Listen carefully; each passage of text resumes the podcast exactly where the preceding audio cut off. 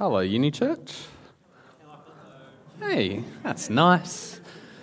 Uh, good to be with you. My name's Lachlan. I'm one of the pastors here. Uh, as Ben said earlier, it's my joy, privilege, challenge tonight to instruct us on God's plan for green living.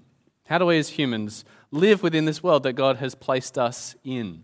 It's going to be a good night together. I wanted to let you know up front, I've been helped in my thinking on this by two books. Uh, one's a very short book that barely even deserves to be called a book, but it's fantastic. It's called Is God Green by Lionel Windsor. Uh, he's a professor at a theological college in Australia. Uh, fantastic short read, 70 pages. You can get through it in an hour, hour and a half. Uh, well worth having a look at. Uh, the second one's a fuller treatment of Christian ethics, kind of a resource, resource to have on the shelf for later, called Joined Up Life by Andrew Cameron. Uh, I mentioned those so that if you hear anything you like tonight, know that I probably didn't come up with it. It's from one of these two books. Uh, if you hear anything you don't like tonight, then maybe go and have a look at these and see if they persuade you better than I'm able to tonight. Uh, but both of those books pointed me to a third book that is really the key one, and it's this the Bible. Uh, this is where we find God's plan for the world, God's plan for us. And so that's where we're going to be looking tonight to see what God has to say to us about us as humans and our place within the environment. So let me pray that God would help us uh, to honour Him this evening with our minds. Father, thank you that you speak to us, that you make yourself known, that you reveal your plan for the world and for us. Thank you that you have caused uh, all Scripture to be written. You've inspired it, and it's useful for teaching, for rebuking, for correcting, for training us in righteousness, that we might be thoroughly equipped for every good work. And so we pray tonight that you would equip us, that we'd walk away from here better understanding uh, who you are, what the world is, who we are as humans, uh, so that we can better honour you uh, in the good works that you've called us to as we live within this environment. And Work in us tonight, we pray. Amen. Oh, this past week, the UN has released a summary of a report. The full report's 1,500 pages, but they put out a 40 page summary uh, on biodiversity and ecosystems. It's been in the works for a while, all sorts of scientists contributing, and it was full of some pretty awful news. Uh, plastic pollution has multiplied tenfold since 1980. There's 400 million tons of heavy metals, toxic sludge, and fertilizer runoff into the world's waters every year. Uh, industrial fishing, unsustainable industrial fishing, now covers 55% of the world's oceans. And we've lost 85%. We've lost 85% of the world's wetlands since the dawn of the industrial era. Uh, the big headline that's been making the news, you might have seen it in the Herald or other news sites that you look at, uh, the big headline is that up to 1 million species of plants and animals now threatened with extinction over the next few decades. Now, what do we do with news like that? How are we meant to respond to these reports of climate change and devastating effects on the environment by humans? There are some people out there that think that Christians are actually the problem, that it's all down to Christians that the environment is wasting away. Uh, back in 1967, a while ago, uh, Lynn White wrote a, a landmark article arguing that Christian teaching gives humans such a central place within the environment that it leads people to see the world, the plants, the animals, everything in it, just as resources, raw materials for human use. The environment, Lynn White argued, had no intrinsic value for Christians. As that just led to Christians kind of dominating the world, taking it for granted, using and abusing it, using up everything that's out there. More recently than that, uh, an influential ethicist named Peter Singer, you might have heard about him, he's alive today, uh, holding high positions of ethics across the world. He made the observation that Jesus never really seemed to address the question of humanity's relationship with animals. What do we do with that? Is the Christian message anti environment? Or is God green? The joy of church is that as we come together tonight, we'll have all sorts of different opinions amongst us. And our unity as a church rests in Christ. It's going to be okay if we differ on some of the practical outflows of green living. But my aim this, this evening is to show you that sustainable care is integral to what it means to be human and especially to be Christian. As we look at all that the Bible has to say, the, the big idea that I hope we'll see is that sustainable care is integral, it's definitional, it's part of what it means to be human, and therefore, especially to be Christian. Now, I'm aware that there's people here tonight, and you're not Christian. Well, welcome. It's good that you're here. What I want to ask you tonight is to just put on hold your unbelief. Uh, what I mean is that when I start talking in a moment about God making the world, uh, you might want to go instantly, I don't believe that that's what happened. And you'll tap out and you'll stop listening for the rest. I just want you to enter in and kind of see the Christian story unfold from first to last. Uh, enter in with us and go, okay, well, if God did create the world, what would the implications of that be? And see if that biblical story makes sense. See if it's coherent. See if it matches up with the world as you experience it. Well, this evening, we're going to walk through that entire biblical story from beginning to end and see the environment and its place within the Bible. And then we're going to come back once we've seen the end of the story and try to find our place as we live in the present. Uh, I've got four summary statements for you. If you've got an outline there, uh, within that you'll find a sermon outline. Very useful tonight, I think. Take some notes in there, have that open. Uh, and do, you'll see up on screen a, a mobile phone number. We're going to have question time at the end of tonight. So if anything comes up that you want to ask about for clarification or to push further into an idea, do send through your questions, and we'll have about 10 minutes for that towards the end. The first key statement, it's there in the outline. Uh, right back at the start of the biblical story, God made the world and he made humans to rule the world under him. God made the world and he made humans to rule the world under him. Uh, it's this idea of human rule that has some environmentalists opposing Christians. Uh, if the Bible presents the idea that, yes, humans are special and, and over and above other animals, uh, then that surely leads rise to people abusing animals, right? No, no, no, we need to just hold back for a second. Ruling, having dominion, is not necessarily a negative idea. To rule doesn't mean to abuse, it means to care for. We're going to spend a bit of time in Genesis 1. Open it up there. Have a look at the first sentence. Genesis 1, verse 1. In the beginning, God created the heavens and the earth. So the story of the world starts with God making everything. There's one God who's existed for all time, and then he makes everything else heavens with the sun, the stars, and the moon, uh, the earth with the plants, the birds, the fish, all the other animals. And God looks at all of this that he's made have a look at verse 31 to see what he thinks about it. God saw all that he had made, and it was very good indeed. This is where the Christian story starts, with God making everything and thinking that it's good. Right away, the Bible is contrasted with three other stories, three other narratives that are common in society and that sometimes even Christians can believe. Uh, some people view the world as if there's a spiritual realm that's good and then a material realm that's bad. That's what we call dualism. Uh, dual coming from the word two, meaning that there's these two opposing realms. Uh, the spiritual realm that's full of angels and souls and eternity and God, uh, that's the good realm. And then there's the material realm of matter and bodies and the earth. And the dualist thinks that these are less important, that the spiritual is more important and better, everything material is less important. So, dualists will either run away from all the material things, they'll hide off in a monastery and just contemplate the spiritual realm, or a dualist will abuse the environment because it's not really important. Who cares about the environment? It's not spiritual, it's just matter. And perhaps that's where you find yourself this evening as you come in tonight. Maybe you are a dualist. You think that spiritual things matter more than material things. But in Genesis 1, God looks at the creation, the material world alongside the spiritual world, and he says it's very good. Christianity is not dualism. A second popular view is called materialism. The materialist believes that there is no spiritual world, that the material world is all that exists. Uh, this philosophical materialism leads to a materialist lifestyle where the world is just something to be owned and used. And you can use the world however you want. There's no higher power, there's no spiritual value telling you what to do. So burn up carbon, sure. Mistreat the animals. Matter is just matter. As long as you're happy, who cares what you do? Now, the materialist may start to worry that the world can't sustain their lifestyle. And so that may prompt them to take some environmental action.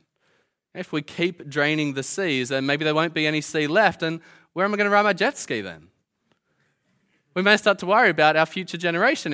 If we keep cutting down all the trees, will there be any parks left for my kid to play in?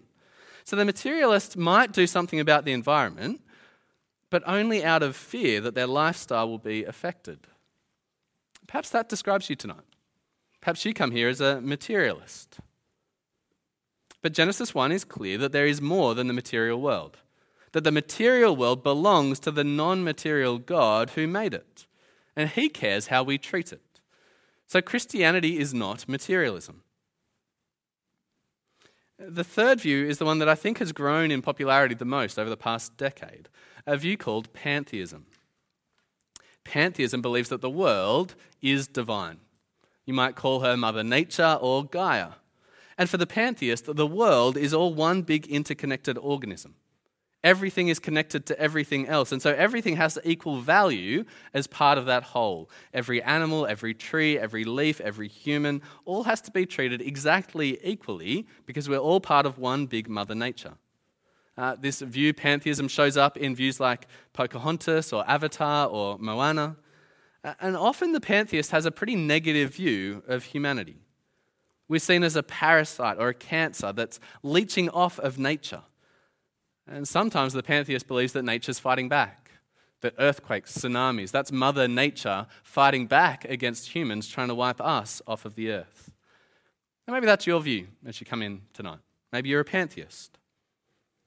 Well, Christianity is not pantheism. In Genesis 1, God is separate from the world that he makes. And he does create humans to be distinct from other animals. We're not the same as the other other animals. I hope you got your head around those three competing world views. It's helpful for us to know the other options out there so that we can see where Christianity fits, where it differs from these alternatives. Uh, dualism neglects the importance of the world, uh, materialism neglects the importance of God, and pantheism neglects the importance of humanity. So, what then is the Christian view? What, what is God's plan for humans and for our interaction with the environment? Well, God teaches us about the world that it is good. We've already seen it in Genesis 1, verse 31. God looks over everything that He's made the plants, the ocean, the land, the fish, the birds, the livestock, the wildlife, the humans. God looks at it all. He sees all that He had made, and it was very good indeed. Now, here's the really, really important point tonight. You ready for this? I think this is the key truth about the world that I want us to grasp today. The world is good even apart from humans. Did you get that? The world is good even apart from humans. See, in Genesis 1, man and woman are created last. Before them, God makes all the plant life of the earth. Have a look at verse 12 of Genesis 1. The earth produced vegetation, seed bearing plants according to their kinds, and trees bearing fruit with seed in it according to their kinds. And God saw that it was good. Again, in verse 21, we read So God created the large sea creatures and every living creature that moves and swarms in the water according to their kinds. He also created every winged creature according to its kind, and God saw that it was good. It's the same in verse 25 with all the land animals. Good, good, good. The, the world, the environment is good even before humans are made. I highlight that for us because it is easy for Christians to think that the environment is God's creation just for us. I think there is some merit in Lynn White's accusation against Christians as the cause of environmental degradation.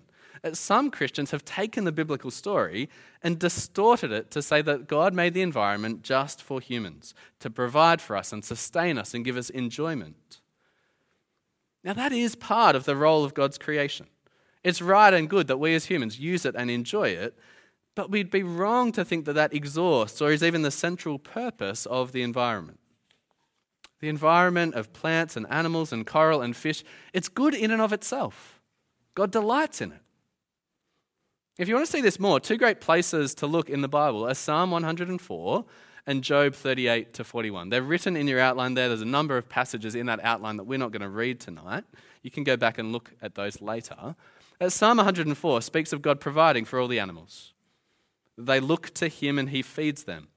And this includes animals that humans can't control, wild animals that God delights in. He provides for them. Uh, the final four chapters of Job, 38 to 41, it's kind of like watching this epic nature documentary. You're just looking and hearing of all that God has made and you're going, wow, I didn't even know that existed. I didn't even know that happened. And think about it, right? There are parts of our world that we've only recently discovered. The depths of the sea full of weird and wacky animals having lights coming from all sorts of parts of their bodies, just crazy shapes. They've been living there for centuries before we discovered them. What are they doing? Well, God was delighting in them. He created them, and they were good, even apart from any interaction with humans. The world is good. It's important that we get that post in the ground because recognizing the goodness of the world apart from humans is central to sustainable living.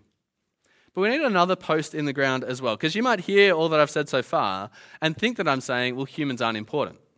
Perhaps we are just a virus spreading over the face of the earth. No, no, that's not God's view. Have a look at Genesis 1, verse 26. So, this is the point where God's made the rest of creation, and now is the final piece, the pinnacle of his work, he makes humans. Genesis 1, verse 26. Then God said, Let us make man in our image, according to our likeness. They will rule the fish of the sea, the birds of the sky, the livestock, the whole earth, and the creatures that crawl on the earth. So God created man in his own image. He created him in the image of God. He created them male and female. God blessed them and said to them, Be fruitful, multiply, fill the earth, and subdue it. Rule the fish of the sea, the birds of the sky, and every creature that crawls on the earth. See, humans, according to God, are not just another part of creation like the rest. There is a special place for humans within the world. Male and female, we're made in the image of God so that we can fulfill this task that God has given us the task of ruling over the rest of creation. So, who's the king of the jungle? It's not the lion, it's humans. Who's the king of the sea? It's not the shark, it's not the whale, it's humans. Who's the king of the skies? Not the eagle, humans. God has ordered his creation with humanity in a place of authority, a place of rule over the rest of creation. This is where we run into danger because power corrupts. We hear God giving us this responsibility of rule, this dominion, and we abuse it. We abuse the creation that God has set us over. But the solution to that abuse isn't to underplay the role that we have as humans within the world. Instead, we need to recognize what God wants us to do with this position of authority. The dominion that God gives to humans, that He creates humans for, isn't one of abuse, it's one of care. And we see this as Genesis goes on into chapter 2. Have a look at Genesis 2, verse 15. Just notice the language, the verb that's used here as God describes human rule. Genesis 2, verse 15. The Lord God took the man and placed him in the Garden of Eden to work it and watch over it. To watch over it. God made humans to rule the world and to do so in a caring manner, to look after what God had made a manner that remembers we're ruling something God has made and that God believes is good. Not just good for us, not just good to serve our purposes, but good for God. Good even before we came along. God made the world and He made humans to rule the world under Him. Our job as rulers is to discern the purposes that God has given for things and to act in line with those purposes. Some of those purposes will be of benefit to humans. He's given us plants and animals for food and to build houses. But things have good purposes even apart from humans. So consider as an illustration of this the tree.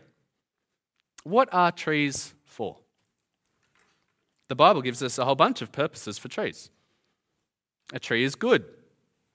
A tree is beautiful. A tree is for food. A tree is a blessing in wild places where no human beings have set their foot. A tree is for birds to make nests in and enjoy life. A tree provides shade and shelter for humans and for other animals. A tree is for houses, for kings and people. A tree is simply for the praise of God's glory. Trees have lots of purposes. Some are for humans, others have nothing to do with us. And we've discovered other purposes for trees that the Bible doesn't mention explicitly. Trees produce oxygen.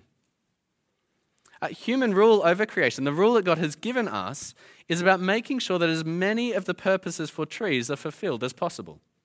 Yeah, we cut some down for buildings and for firewood.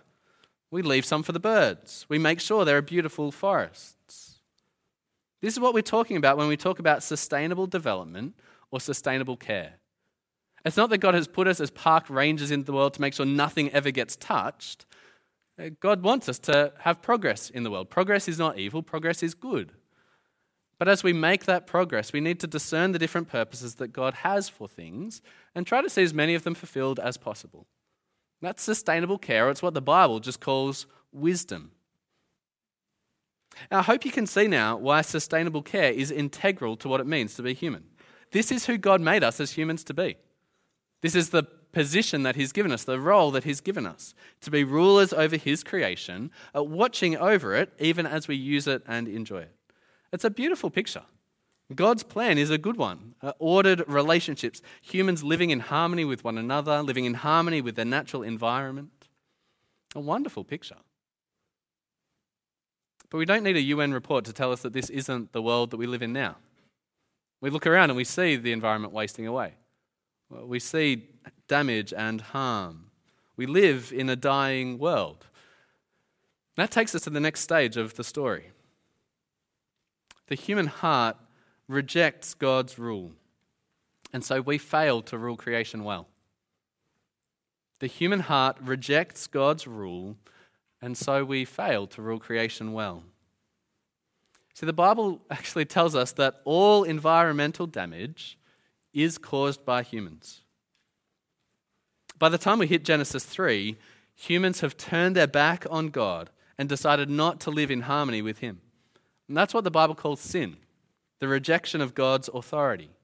And because we reject God, the earth is cursed. It's broken. Instead of producing just sweet plants, it starts producing thorns and thistles that cause pain. We could see this in Genesis 3, but I want to take you to one of the prophets, the prophet Hosea. Few helpful verses in there. So turn open in your Bible to Hosea chapter 4. It's good to know where these prophets are. You might not have read Hosea before, but part of bringing your Bible along each week is to train your fingers, train your mind to know where things are in the Bible. Come to Hosea chapter 4 and hear what God says about the connection between human sin uh, and the impact on the environment. Hosea comes after Ezekiel, if you're still flicking there. You've got the major prophets and the minor prophets. Hosea chapter 4. Pick it up at verse 1. Hear the word of the Lord, people of Israel. For the Lord has a case against the inhabitants of the land. There is no truth, no faithful love, and no knowledge of God in the land. Cursing, lying, murder, stealing, and adultery are rampant. One act of bloodshed follows another. For this reason, the land mourns. Did you see the logic there? For this reason. What's the reason? Well, verse 1 humans have rejected God, they've turned their backs on his authority. Verse 2 as a result of that, humans are hurting each other, they're out of harmony with one another. And as a result of that, for this reason, the earth hurts. Human sin causes environmental pain. And verse 3 goes on For this reason, the land mourns, and everyone who lives in it languishes, along with the wild animals and the birds of the sky even the fish of the sea disappear. See, God has made us, and He's given us this position of ruling over creation, but we have failed miserably at it because we rejected God, and that put us at odds with one another and at odds with the environment. Sometimes the link between sin and environmental degradation is very specific, and we see how one leads the other. Sometimes the link is much more general. Uh, sometimes it involves complex business structures or social structures that reflect and shape our collective thinking or our collective unthinking of greed or haste or wakefulness. And the links are so knotted that it's hard to untie. But the Bible's picture is clear that it's human sin that leads to environmental damage. On screen, as an example, you'll see a photo of the Exxon Valdez. This was an oil tanker that ran aground near Alaska before many of you were born, uh, 1989.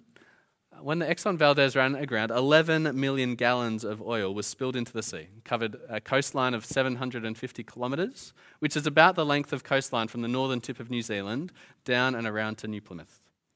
All covered in crude oil. 250,000 animals died. That's a tragedy, right? Why did that happen? Well, firstly, standards in the shipping company weren't up to scratch, partly because the government had relaxed their standards and their policing of those standards, uh, partly because the company just wanted to maximize their profit, so they cut corners and didn't check on things. Secondly, the captain of the ship had a history of being drunk on duty. It was very likely that he was drunk at the time that the ship ran aground. So, this disaster was caused by greedy humans living for money, living for alcohol, instead of following God's good purposes for the world.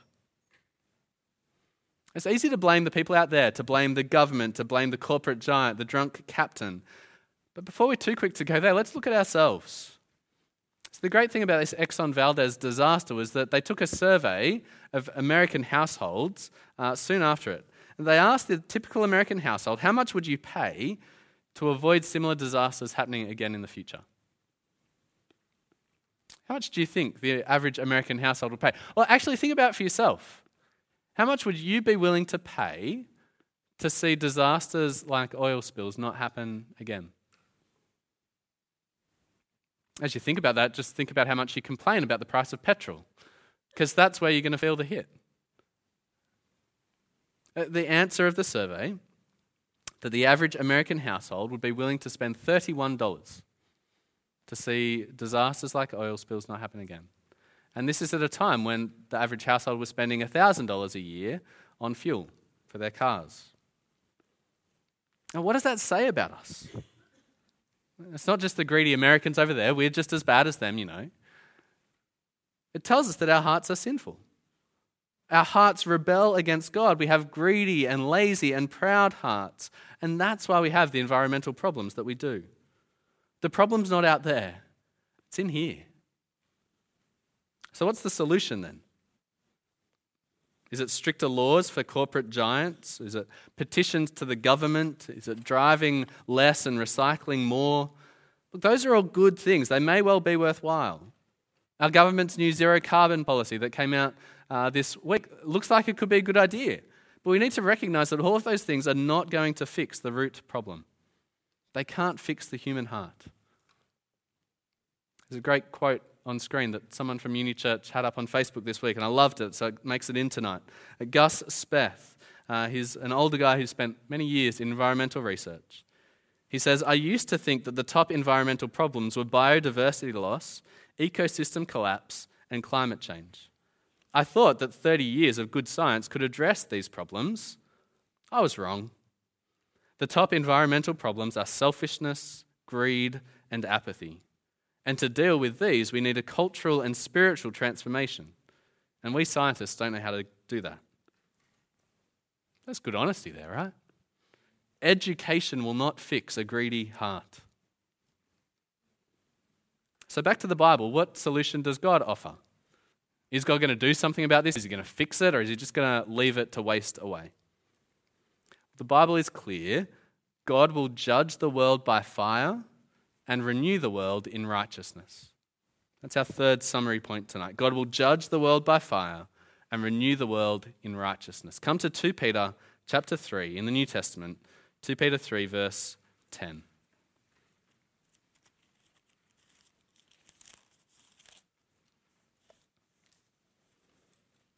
Two Peter three verse ten.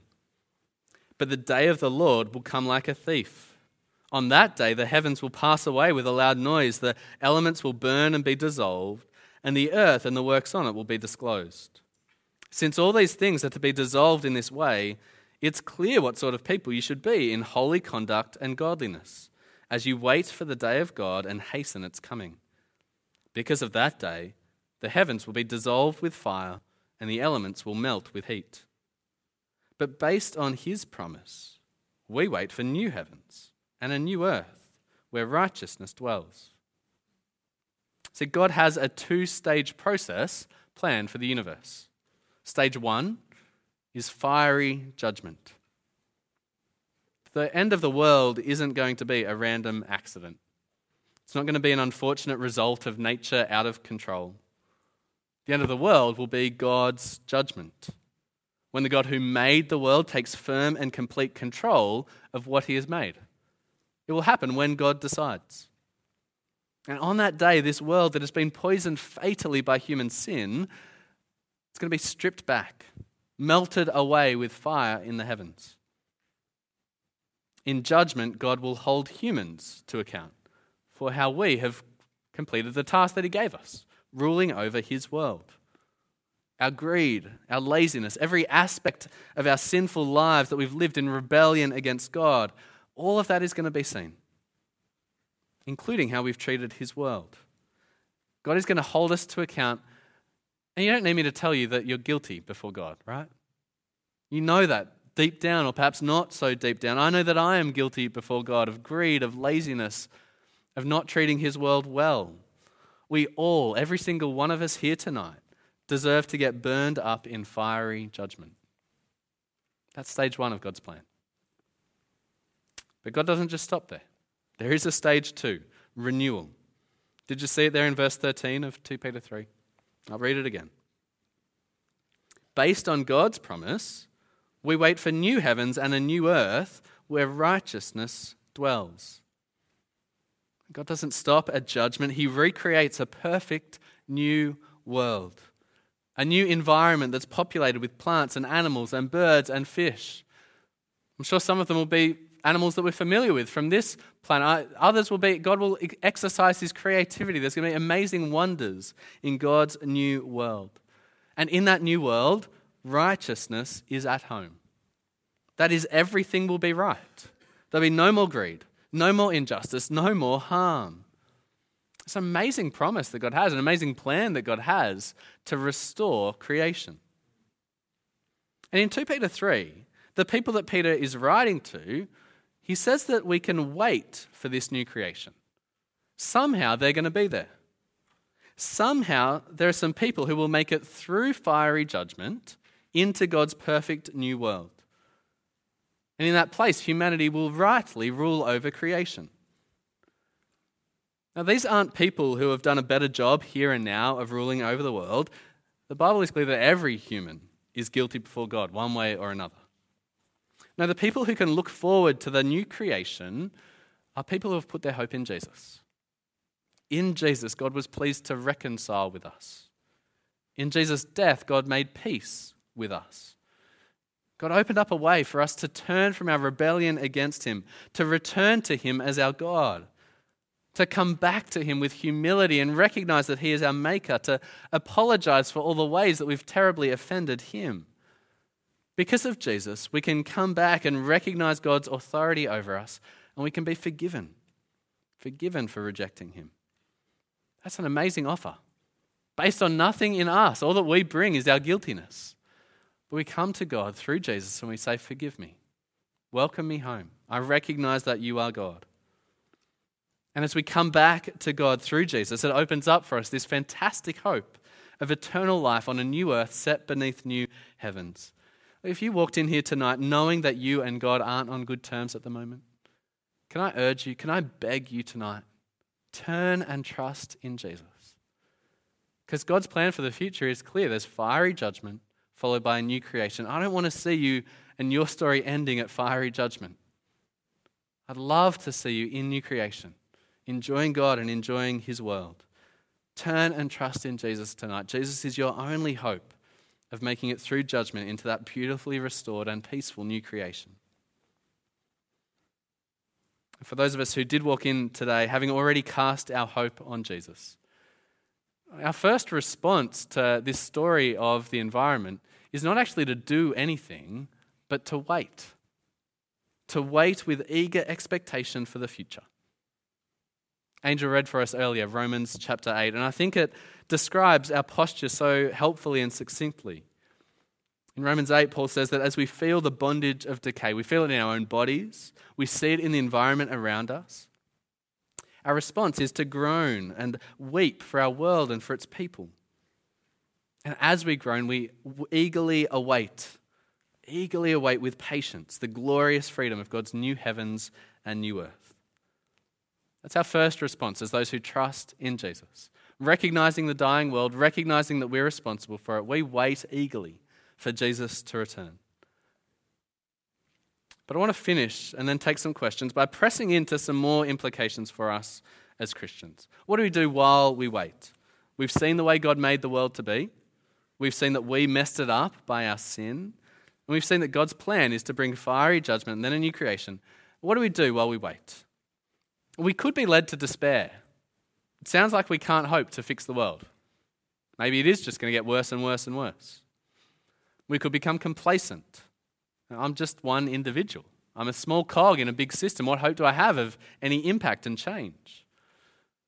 Or perhaps if everything's going to burn, let's just party it up in some big Armageddon rave. Uh, it's all going to burn anyway. Let's just start burning the oil now, have big fires all over the land. Is that our response? No. While we wait, Christians look to Jesus, the restored ruler, and pursue a life of love. While we wait, Christians look to Jesus, the restored ruler, and pursue a life of love. See, if sustainable care is integral to what it means to be human, and the reason that's gone wrong is because of our sin, then for us as Christians who have been forgiven of our sin and given a new spirit in Christ, who have been given that spiritual transformation, it's not that we now somehow move on from what God first created us to be as humans. It's now especially true of us as Christians that we live out the role God created us as humans to have. God has given us in Christ new hearts we now have His Spirit working in us to help us put greed to death. We can't just go on living in greed. That's not the plan that God has for us. We're meant to recognize our sin, turn from it, put it to death. By His Spirit, we can rid ourselves of selfishness. In Christ, we're restored as humans, and we're given a new capacity to live out God's plan for the world. That's why I said at the start sustainable care is integral to what it means to be human and especially to be Christian. So while we wait for that new creation, uh, we should pursue sustainable care.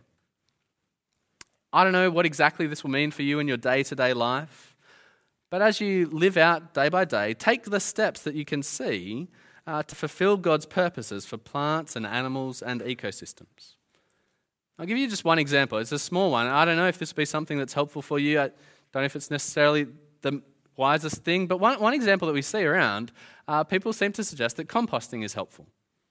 It's a small example. God made land for reasons other than for me to dump my rubbish. God made land for reasons other than having big landfill piles. And so you don't compost because you think that somehow your compost heap is going to last through judgment into eternity. It's not because it's going to be some restored, renewed, like golden compost heap in eternity. No, no, it's not any sense of continuity that means you compost now, but you compost as an act of love, an act done for the sake of the Lord Jesus, an act to, in a small way, help stop the land being filled up with my landfill that I just can't be bothered to cut down because I'm too lazy. That'll be one small example of how you pursue sustainable care in your day to day life pursuing sustainable care, it's an integral part of being a Christian, a restored human. The second one for us tonight, while we wait, care for animals. There's a great little line in Proverbs, Proverbs 12, verse 10. We read that the righteous cares about his animal's health. Now, an animal is different to a human. We've seen that in Genesis, right? We're not just flattening everything out and going humans, animals are equal. An animal is different to a human. Respecting a chicken is different to respecting your mother. Okay? But a righteous person will still respect the life of the chicken as a chicken. What is the purpose for which God has made a chicken? Not just to be an egg producing machine. Do you buy free range eggs? Why? Why not? Do you care for the life of the chicken? Not just the taste of the eggs. I mean, free range eggs do taste better, but that's not the reason why you would buy them. Do you care for the life of the chicken? Because God thinks that the chicken is good. And so while we eat the eggs and we eat the chicken kebabs, we also take care of the chicken while it's alive according to what God has made it, not just according to what we can get out of it. Does that make sense?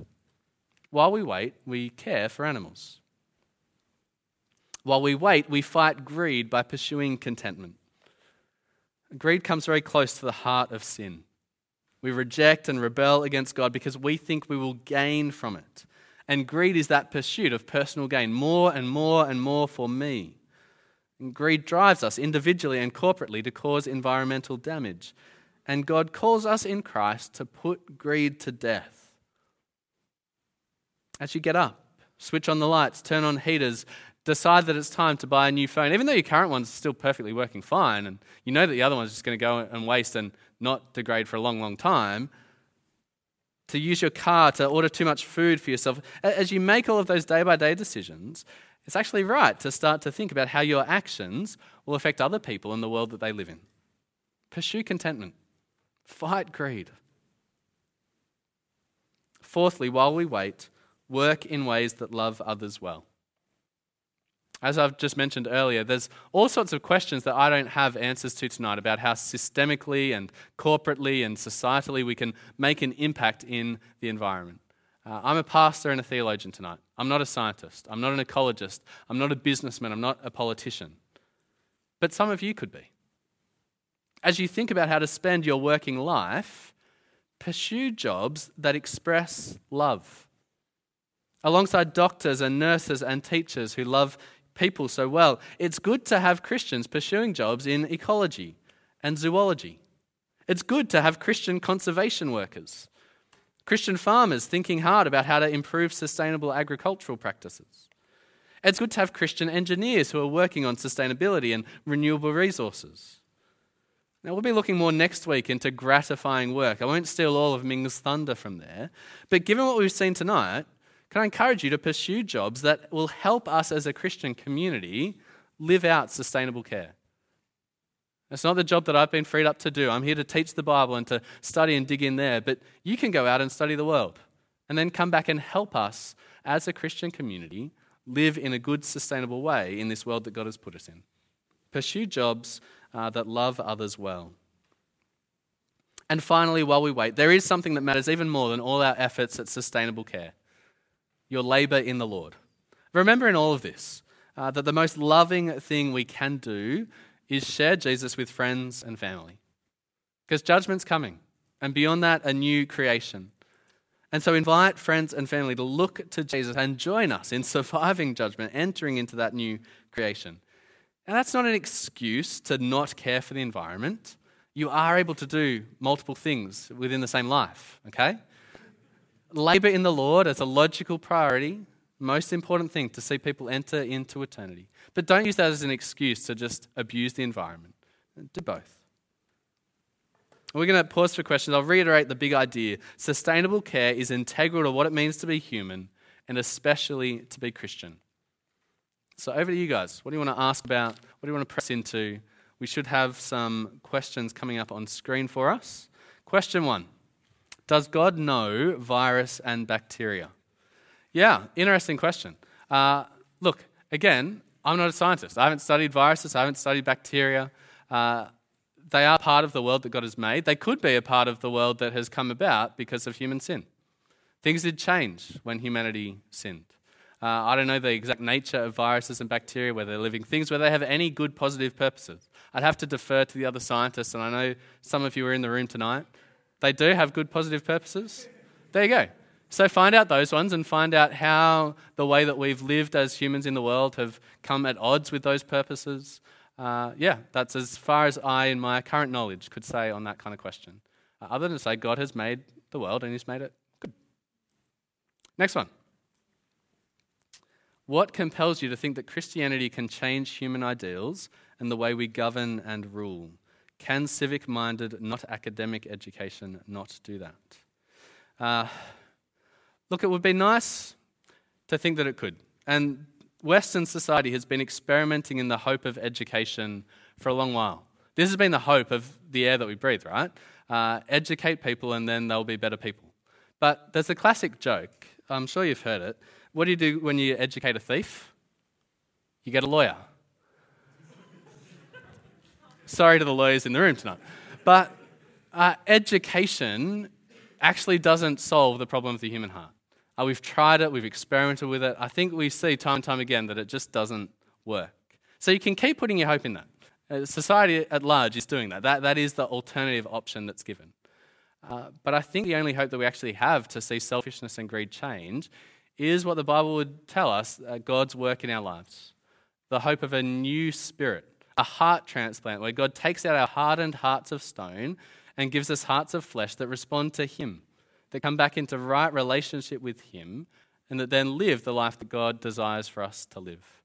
Uh, the Bible tells us that that's our hope, and it's the experience that we see time and time again. There's a great little book on evangelism uh, called Marks of the Messenger by Mack Stiles. Uh, I know a couple of you in the room have read that one. And he just tells some wonderful stories about uh, different aid workers going to villages, trying to teach the people in the villages, the men in the villages, how to uh, conduct their farming in good ways that will see more produce coming for them. Uh, and they can transmit all of the education about how to live in that way. But when they leave, the men still remain terribly selfish. They just want to go out and drink at night and sleep lots. They don't actually want to provide for their family. And then in that book, he tells the story of the missionary coming in and going, Hey, actually, if you know Jesus, here's God's plan for you. You're meant to care for your family, you're meant to not be selfish. Have a look at God's plan and turn to Jesus, be forgiven for your sin, receive his spirit. That's the hope that we've got. God working in us to change us and transform us uh, as we cooperate alongside his spirit. Happy to talk more with that one later. It's a good question to consider what is the hope for us as humanity. But I think the education experiment has failed. Uh, and we can keep butting our heads against the wall and trying and trying again. Uh, and look, education is going to be helpful in some way. We should educate people, uh, but it's not actually going to fix the root problem. Next one. Is climate change the part of God's plan? No matter how we save the environment, the end will come. Uh, again, on the question of climate change, I'm not a scientist. I hear things, I've done some little bit of reading. I don't know the conclusions are out there. It seems like general scientific consensus is that human actions in the environment have had radical impacts on climate, and that current climate change that we're seeing of increasing temperatures are from human interaction in the world. That seems to be the consensus, but again, I'm deferring to scientists for that one. Uh, is that part of God's plan? Everything's part of God's plan, one way or another. God's in control, God is sovereign, He is working out His good plan. Uh, and there were times where the environment will change. Let's be clear on that one as well. Uh, apart from human interaction, the environment will change. But it all does come down to human sin as the root cause. I want to pick up on the second part of the question, though. No matter how we try to save the environment, the end will come. That is true, but that doesn't lead us to just go on living in the sinful ways that we're living, right? If we recognize that sustainable care is a good part of God's plan for us as humans, then that means that abusing the environment is sinful. And Paul would say in Romans 6, right? Shall we go on in sin so that grace may increase? By no means. I'm not going to recognize something as sin and go, all right, I'll just keep doing it because it's not going to make a difference anyway.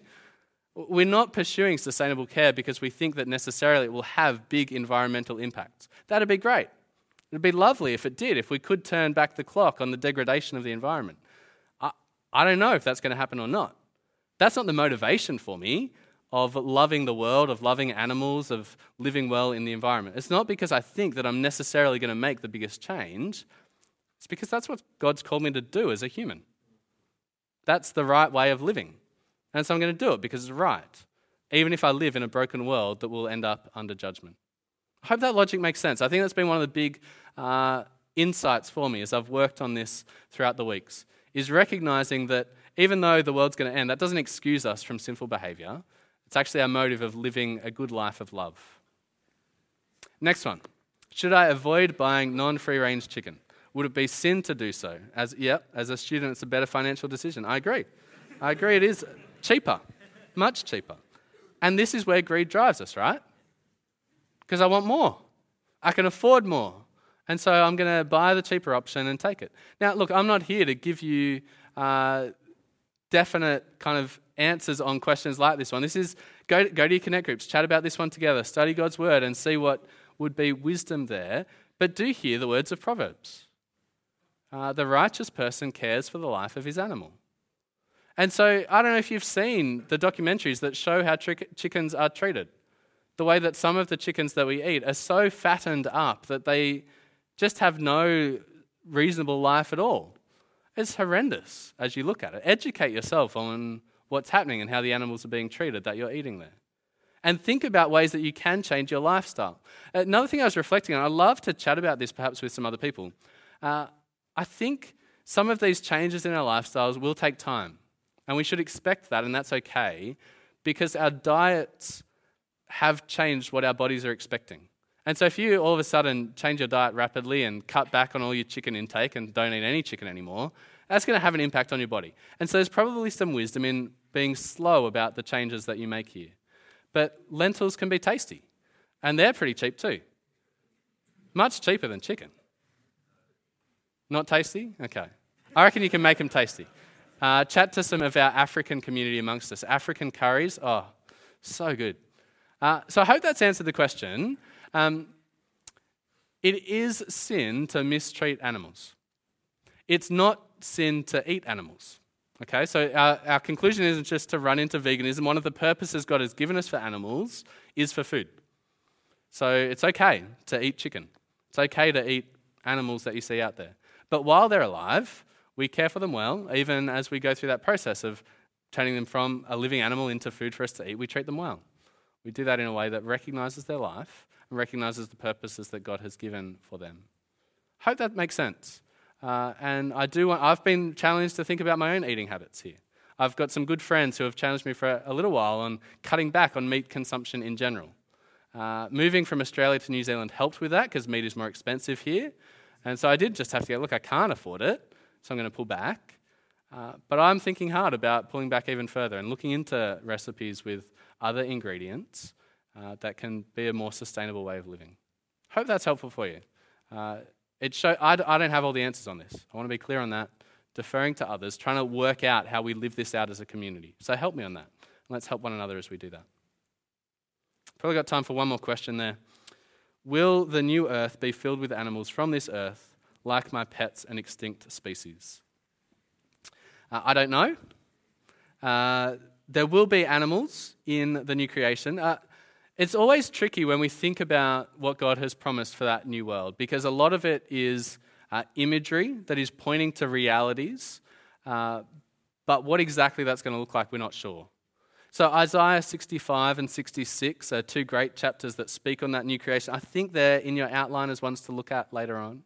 And they will talk about lions being there lying down next to lambs.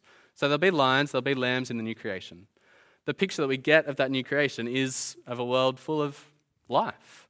Uh, the pets question is a slightly different one. Do animals have individual personalities and souls that have continuity into the new creation? Look, I haven't seen anything in the Bible that would suggest that. Uh, if you've seen anything, let me know. But my current answer would be uh, no, I don't think there's individual identity for animals that passes through into the new creation not in the same way for humans. So you will be identifiable. If you're trusting in Jesus, you will still be you in the new creation. You'll be recognizable. You'll be totally transformed and different, but you'll still be you. Uh, if you've known other people in this life, you will know them in new creation as well. And you have eternity to get to know lots of other people as well. So that's the hope for humans. For pets, I don't see that in Scripture. Uh, extinct species, hey, I hope so. I hope there'll be a whole bunch of new animals that God creates that never lived on this earth. God is a creative God. And uh, I think as I consider the picture that God gives us of new creation, is that that act of creation will keep going into new creation. It's not going to be a static space where the way that it starts is the way that it stays. There's still going to be creation, things popping up, change happening. Uh, we're going to see God's creativity in full and all the beauty that He has in His infinite mind. It's amazing. I'm really looking forward to it. I love the picture in the final book of uh, C.S. Lewis's Narnia series. Just that line is that if who's read Narnia? Yeah, okay, good. I took till I was in theological college to read it, so you've still got time. It's about 26, 27 when I read it. Um, in the last book, he has this picture as they see the true Narnia, and they call to one another further up and further in, as they just keep exploring and seeing new depth and new richness to God's creative activity. Beautiful picture, beautiful language. And I think that does reflect what we see in the scriptures of getting to know more and more of God as we see more and more of his creativity in new creation. It's going to be fantastic. I hope you're going to be there. Turn and trust in Jesus and keep trusting in him. Well, that's our time. Let me finish with a quote from Ed Clowney.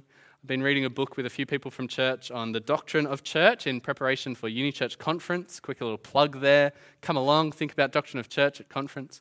We've been reading this book, and there's a great quote from him. I think he puts it really well. The restoration of God's calling in Christ doesn't yet restore Eden, but it does commission us to be gardeners and not ravagers of creation. Let me pray.